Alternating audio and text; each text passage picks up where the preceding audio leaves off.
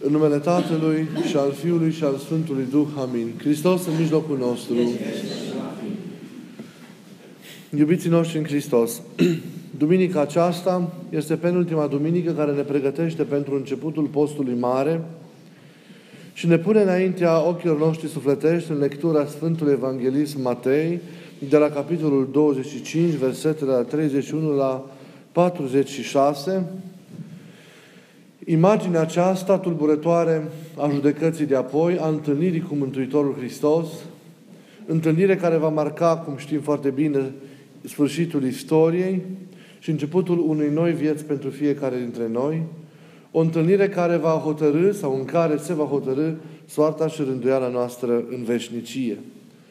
O întâlnire de care trebuie să fim conștienți, o întâlnire la care trebuie să luăm aminte în fiecare clipă, o întâlnire sub auspiciile căreia noi trebuie să viețuim în fiecare clipă.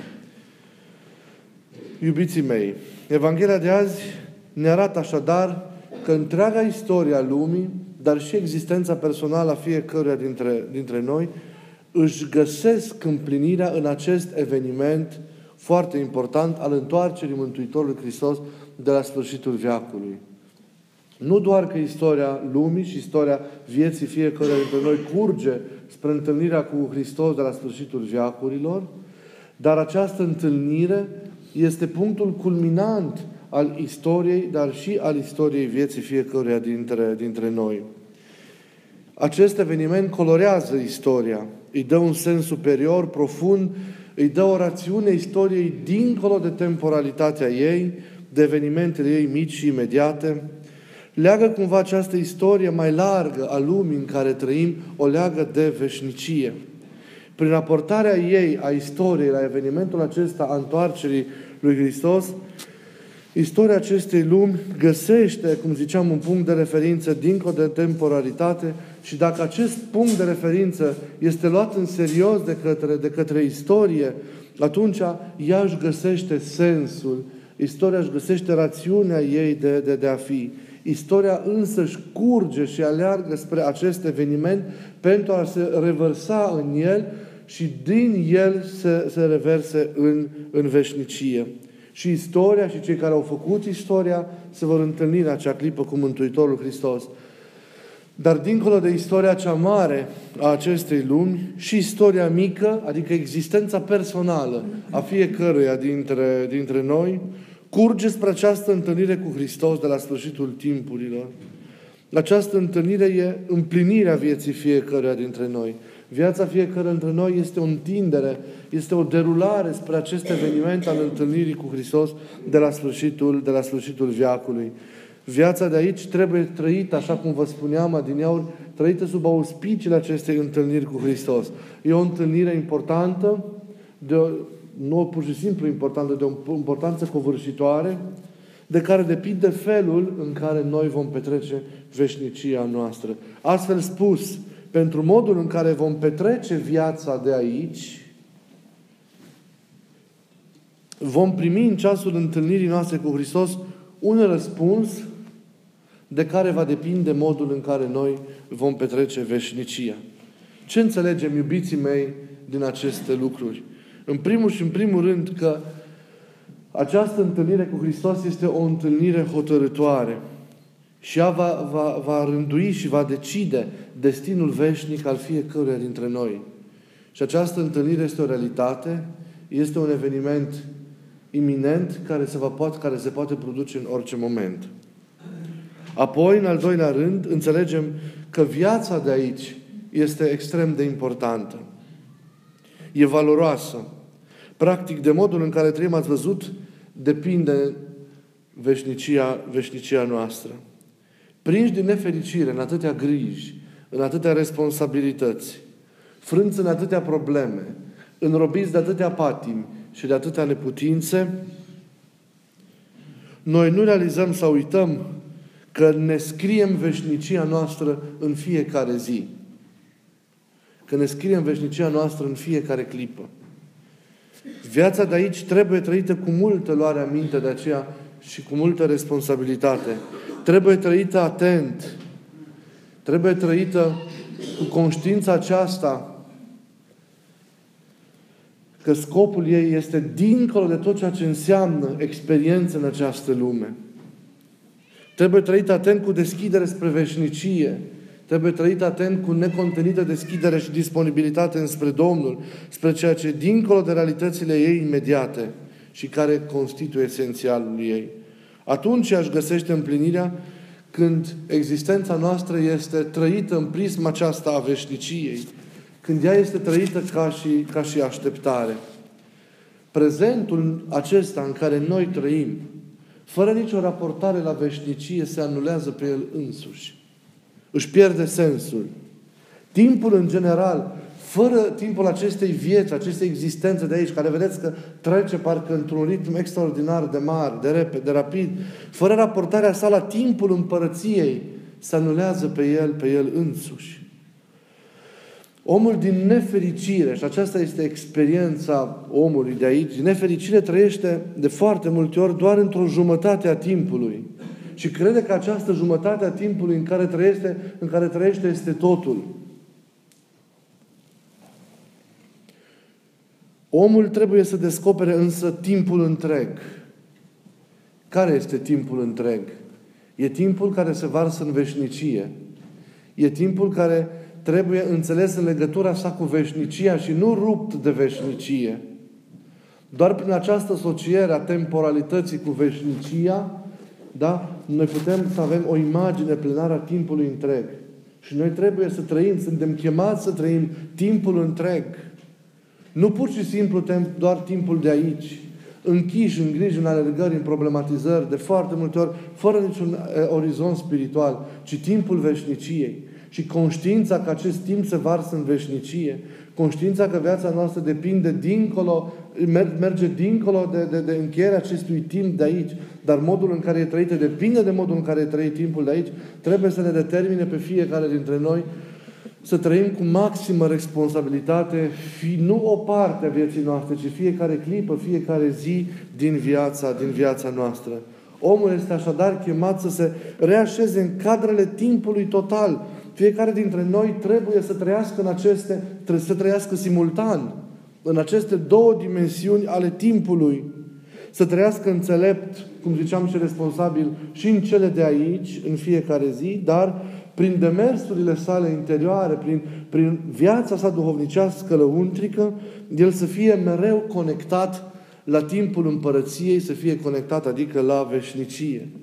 Viața de aici trebuie trăit atent pentru că întâlnirea cu Domnul care va încheia temporalitatea și va deschide veșnicia și în care se va decide soarta noastră, se poate produce oricând. Viața de aici, de fapt, iubiții mei, este un examen de modul în care îl promovăm depinde, cum vă spuneam, felul veșniciei noastre. De aceea, timpul acesta trebuie trăit cu luarea minte. E un timp al așteptării, al așteptării lui Hristos, al întoarcerii Lui.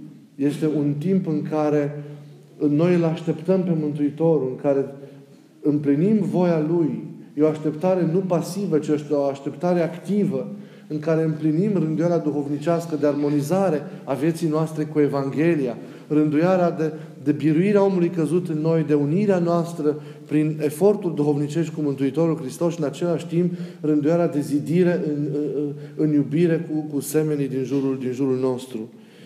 E o lucrare pe care Hristos ne-a încredințat-o și împlinind-o, noi trebuie să-L așteptăm pe, pe, pe Mântuitorul. Așadar, să nu adormim, să nu trăim timpul acestei vieți în adormire, în neluarea minte, să nu-L trăim fără conștiința veșnicie a întâlnirii, să nu-L trăim neatent, să nu-L trăim neresponsabil, ci să-L trăim într-o veche, să-L trăim cu înțelepciune, să-L trăim, să-L trăim atent. Bineînțeles că această atenție nu însemnează sau nu împiedică bucuria și trăirea cu entuziasm a vieții în toate aspectele ei. Dar dincolo de toate, trebuie să, să, să, să primeze necontenit în gândul nostru, în atenția noastră, luarea minte de fiecare clipă, pentru că viața aceasta e atât de importantă, pentru că timpul acesta este atât de prețios și de modul în care noi îl trăim depinde veșnicia noastră. E foarte important. Și Biserica, prin Evanghelia aceasta, ne atrage atenția că viața noastră are un sens și trebuie descoperit. Și îl știți. Că viața noastră are o limită, viața de aici. Ea merge în veșnicie. Dar felul în care merge în veșnicie depinde de modul în care ea este trăită aici. Aici se decide totul. Și nu decide nimeni pentru noi. Noi decidem pentru noi. Noi ne decidem veșnicia. Cum vă spuneam adineauri, noi ne scriem veșnicia noastră în fiecare, în fiecare zi. Mai este un aspect foarte important la care Evanghelia de astăzi vrea ca noi să luăm aminte. Și anume, criteriul judecății sau întâlnirii cu Hristos, criteriul evaluării noastre vor fi faptele noastre bune, înțelese ca forme concrete în care dragostea noastră se întrupiază pentru a se pune la îndemâna asemenilor noștri, pentru a veni în întâmpinarea nevoilor și a căutărilor oamenilor de lângă noi. Și acesta este un lucru, iarăși, foarte important pe care trebuie să reținem. Că vom fi evaluați la Hristos, de către Hristos, prin prisma faptelor noastre bune pe care le-am făcut. Prin prisma faptelor noastre bune. Faptele lucrării duhovnicești sunt presupuse de la sine. De aceea Hristos nu ne va întreba de câte rugăciune am făcut și așa mai departe. Pentru că am plinit iubirea într-un astfel de, de, de, de chip, într-o astfel de manieră, de modalitate cristică, presupune un efort anterior de sfințire și de, de, de, de, de dezidire în Hristos. Deci faptele duhovnicești sunt presupuse de la sine. Dragostea noastră însă față de Domnul, cea care pune în mișcare toată nevoința noastră, trebuie verificată prin dragostea față de semeni. Dragostea de Dumnezeu ne arată mereu părinții în tâlcuirile lor, pornind de la textele din Evanghelie, se manifestă în mod obligatoriu, dacă este o dragoste autentică, dragostea deci de Dumnezeu, se manifestă ca dragoste față de semeni. Vrei să vezi câtă dragoste de Dumnezeu cu realism ai? Uite-te câtă dragoste ai față de oamenii din jurul tău. Uite-te sincer, nemințindu-te. Nu câtă dragoste ai vrea să ai. Observă câtă dragoste ai concret față de oamenii de lângă tine. Față de oamenii cu care tu trăiești în fiecare zi. Față de oamenii cu care tu interacționezi în fiecare zi, acasă, la serviciu sau pe stradă. Câtă, vrei să vezi câtă disponibilitate ai spre oameni, cât spre Dumnezeu? Uite-te la câtă disponibilitate ai înspre oameni. Vrei să vezi câtă atenție acorzi lui Dumnezeu? Uite-te câtă atenție acorzi oamenilor de lângă tine. Cât de mult slujești oamenii, atât îl slujești și pe Dumnezeu. Restul este o minciună. Sau este un demers care nu e autentic. Am văzut atâția oameni care au crezut că pot rupe relația lor cu Dumnezeu de relația lor cu oamenii. Și cred că una poate să meargă fără cealaltă. Au crezut că pot să slujească pe Dumnezeu uitând și ignorând oamenii. Este o mare, mare înșelare. Nu poți să-L iubești pe Dumnezeu, zice Evanghelistul Ioan, care este nevăzut, dacă pe aproapele tău care este văzut îl urăști. Și dacă nu ești atent la aproapele tău, ești un mincinos. Iubirea este una singură și se manifestă ca iubire față de Dumnezeu și în același timp, concomitent, se manifestă ca iubire față de oameni. Cel care iubește cu adevărat îl contemplă pe Dumnezeu în semenii săi. Cel care iubește cu adevărat are în, pe Dumnezeu, are în el iubirea lui Dumnezeu. Ca iubi pe Dumnezeu presupune întâlnirea cu Dumnezeu. Iar această întâlnire mijlocește primirea de către fiecare suflet al iubirii care vine de la El. Și această iubire se manifestă în, în mod obligatoriu, instant, se manifestă ca și iubire față de oameni, ca dăruire. Ea vine în mod obligatoriu prin fapte concrete în întâmpinarea nevoilor și a căutărilor și a căutărilor oamenilor. Iubim pe, Dumne- pe oamenii de lângă noi pentru că Dumnezeu iubește omul. Omul, copia lui Dumnezeu, trebuie să iubească omul. Dumnezeu a făcut și face totul pentru om. Și omul, la rândul lui, trebuie să iubească și să facă totul pentru omul de lângă, de lângă el. Pentru a fi cu adevărat împlinit. O iubire, evident, nu declarativă, ci o iubire concretă, o iubire care se concretizează în fapte, este așteptată de la fiecare dintre noi de către Mântuitorul, de către Mântuitorul Hristos. Ați ascultat Mântuitorul dă ca exemplu faptele iubirii milostive, faptele milosteniei creștine. Am fost în temniță, m-ați căutat, am fost bolnav, m-ați cercetat, am fost flămând, mi-ați dat de mâncare. Da? Am fost însetat, mi-ați dat să beau, am fost gol, m-ați îmbrăcat. Da? Tot acestea sunt fapte, sunt lucrări extraordinare prin care iubirea se manifestă. Și ele constituie, vor constitui criteriul judecății, judecății de apoi. Apoi avem, prelungindu-se, și celelalte fapte ale iubirii milostive, dar care înseamnă un alt fel de ajutor decât cel material pe care îl dăm oamenilor de lângă noi. Un sfat bun, un ajutor concret într-o nevoie, într-o situație delicată pe care ei o au într-un moment sau altul al vieții lor. A iubi concret înseamnă curajul de a ierta, înseamnă curajul de a vindeca răni, înseamnă curajul de a asuma neputințele aproapelui, crucile lui și durerile lui înseamnă curajul de a renunța la sinele propriu pentru a putea împlini o astfel de dăruire. Înseamnă curajul de a căuta pe cele ale aproapelui înainte de a căuta cele care sunt spre folosul personal. Înseamnă curajul de a spune, cum ziceam, o vorbă bună, de a veni în orice formă în întâmpinarea nevoilor semenului. Înseamnă curajul de a risca E mare lucru. Să poți să împlinești slujirea oamenilor în chip de săvârșit. De astfel de fapte curajoase, de astfel de fapte eroice, care trebuie să meargă până la sacrificiul de sine, dacă este cazul, după modelul Mântuitorului Hristos pentru aproapele, este, este nevoie. O astfel, astfel de fapte, doar astfel de fapte, ne recomandă pe fiecare dintre noi pentru veșnicie. Astfel de fapte iubitoare așteaptă Hristos de la fiecare dintre noi. Din păcate, noi trăim un creștinism mai mult declarativ decât concret.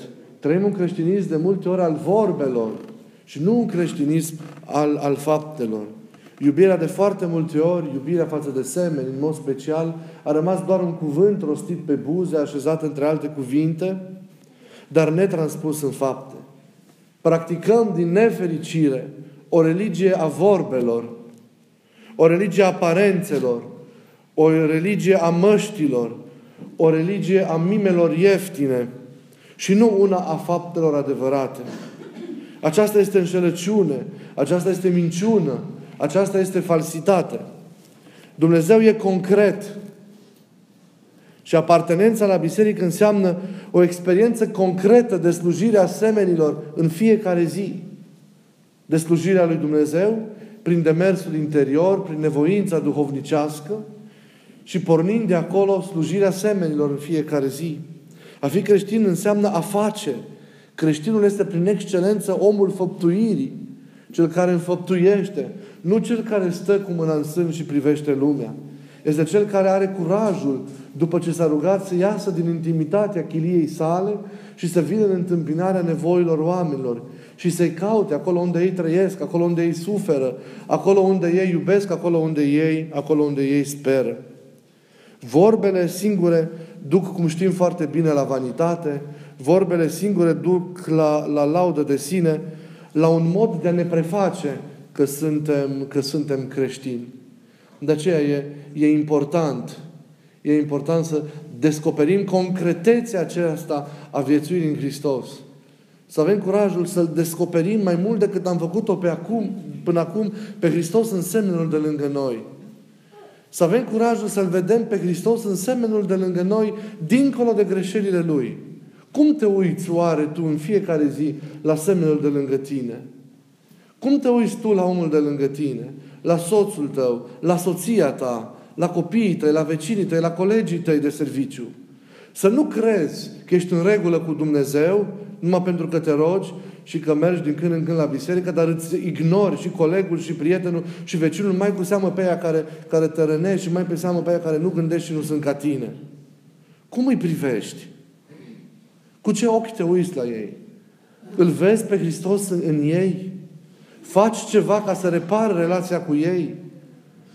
Faci ceva ca să poți să asumi oamenii de lângă tine? Faci ceva ca să-i slujești concret pe toți? Îmi doresc din suflet să devenim cu toții oameni adevărați, să devenim cu toți echipuri veritabile ale slujirii, nu doar ale unei slujiri izolate pe verticală, ci și al unei slujiri de pline și pe orizontală, îmbrățișând prin liturgia noastră, prin slujirea noastră de fiecare zi, în chip concret, pe oamenii cu care noi interacționăm, cu care venim, venim în contact. Să împlinim această slujire.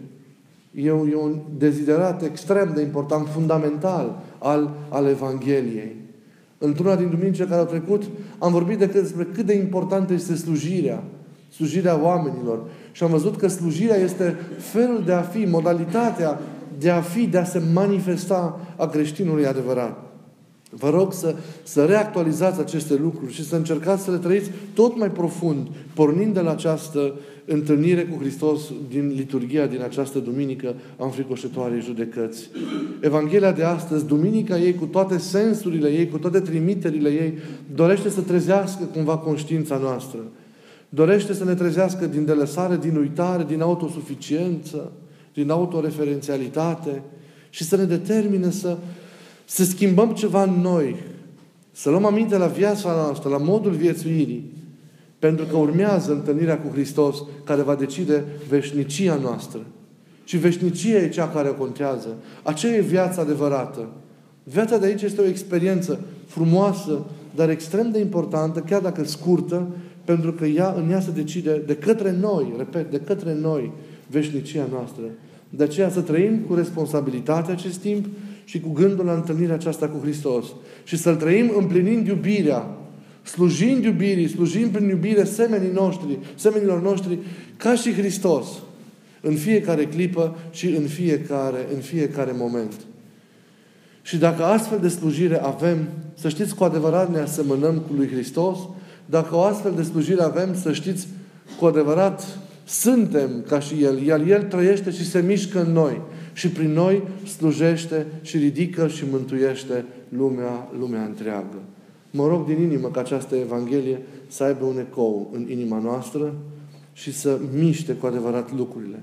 Să nu ne mulțumim doar la împlini o asceză interioară, doar o nevoință duhovnicească, ci să împlinim marea lucrare a iubirii, pentru că de împlinirea acestei lucrări, repet, depinde modul în care noi vom trăi veșnicia noastră. Să nu ne închidem într-o religie a vorbelor, să nu rămânem doar într-o, într-un creștinism al declarațiilor, al mărturisirilor de buze, ci să trecem la un creștinism al faptelor, al unor fapte eroice și pline de, de iubire, după modelul faptelor iubitoare pe care Hristos le-a împlinit, le-a manifestat față de noi. Să rugăm să ne ierte păcatele, și să ne vrencească să-L primim și astăzi cu inimă curată și bună în mijlocul nostru și în noi. Să lăsăm la o parte, cum ne îndeamnă Heruvicul, orice grijă lumească și să ne adunăm inimile în rugăciune ca să ne bucurăm de venirea lui Hristos și astăzi în mijlocul nostru. Iar această întâlnire să fie un început bun pentru veșnicie, să fie o repetiție pentru marea întâlnire cu Hristos de la sfârșitul, de la sfârșitul viacului. Cum sunt eu? Cum mă întâlnesc eu cu El, care e starea mea, cum mă înfățișez eu înaintea Lui, dacă acum s-ar întoarce Hristos, cum sunt eu? Sunt niște întrebări la care ar trebui fiecare dintre noi să ne răspundem. Cum sunt eu azi, acum, în clipa asta? Cum sunt? Dacă El se întoarce acum și se întoarce, că e o liturghie, Hristos vine, noi nu ne amintim de El aici. N-ați venit aici ca să facem împreună un exercițiu de memorie. Și ați venit să ne întâlnim cu El astăzi. Și simțiți-l că e aici. E aici în cuvântul sau e aici în, litur- în Euharistia care ne se va dărui. În jertfa de pe altar. Ei, suntem deja înfățișați înaintea Lui. Înainte de înfățișarea cea mare. Dacă înfățișarea de acum, dacă întâlnirea de acum ar fi și întâlnirea cea mare, cum ar fi? Cum aș fi eu? Cum m-ar surprinde această întâlnire? Ce răspuns i-aș da eu astăzi în această oră lui Hristos? Să dea Dumnezeu ca această întâlnire să fie, dacă nu e întâlnirea cea mare, să fie o întâlnire spre pocăință, o întâlnire spre trezire, să fie o întâlnire spre luarea minte. Ca plecând de aici plin de Hristos, să învățăm să slujim cu timp și fără timp, prin fapte concrete, pe semenii noștri în fiecare zi. Amin.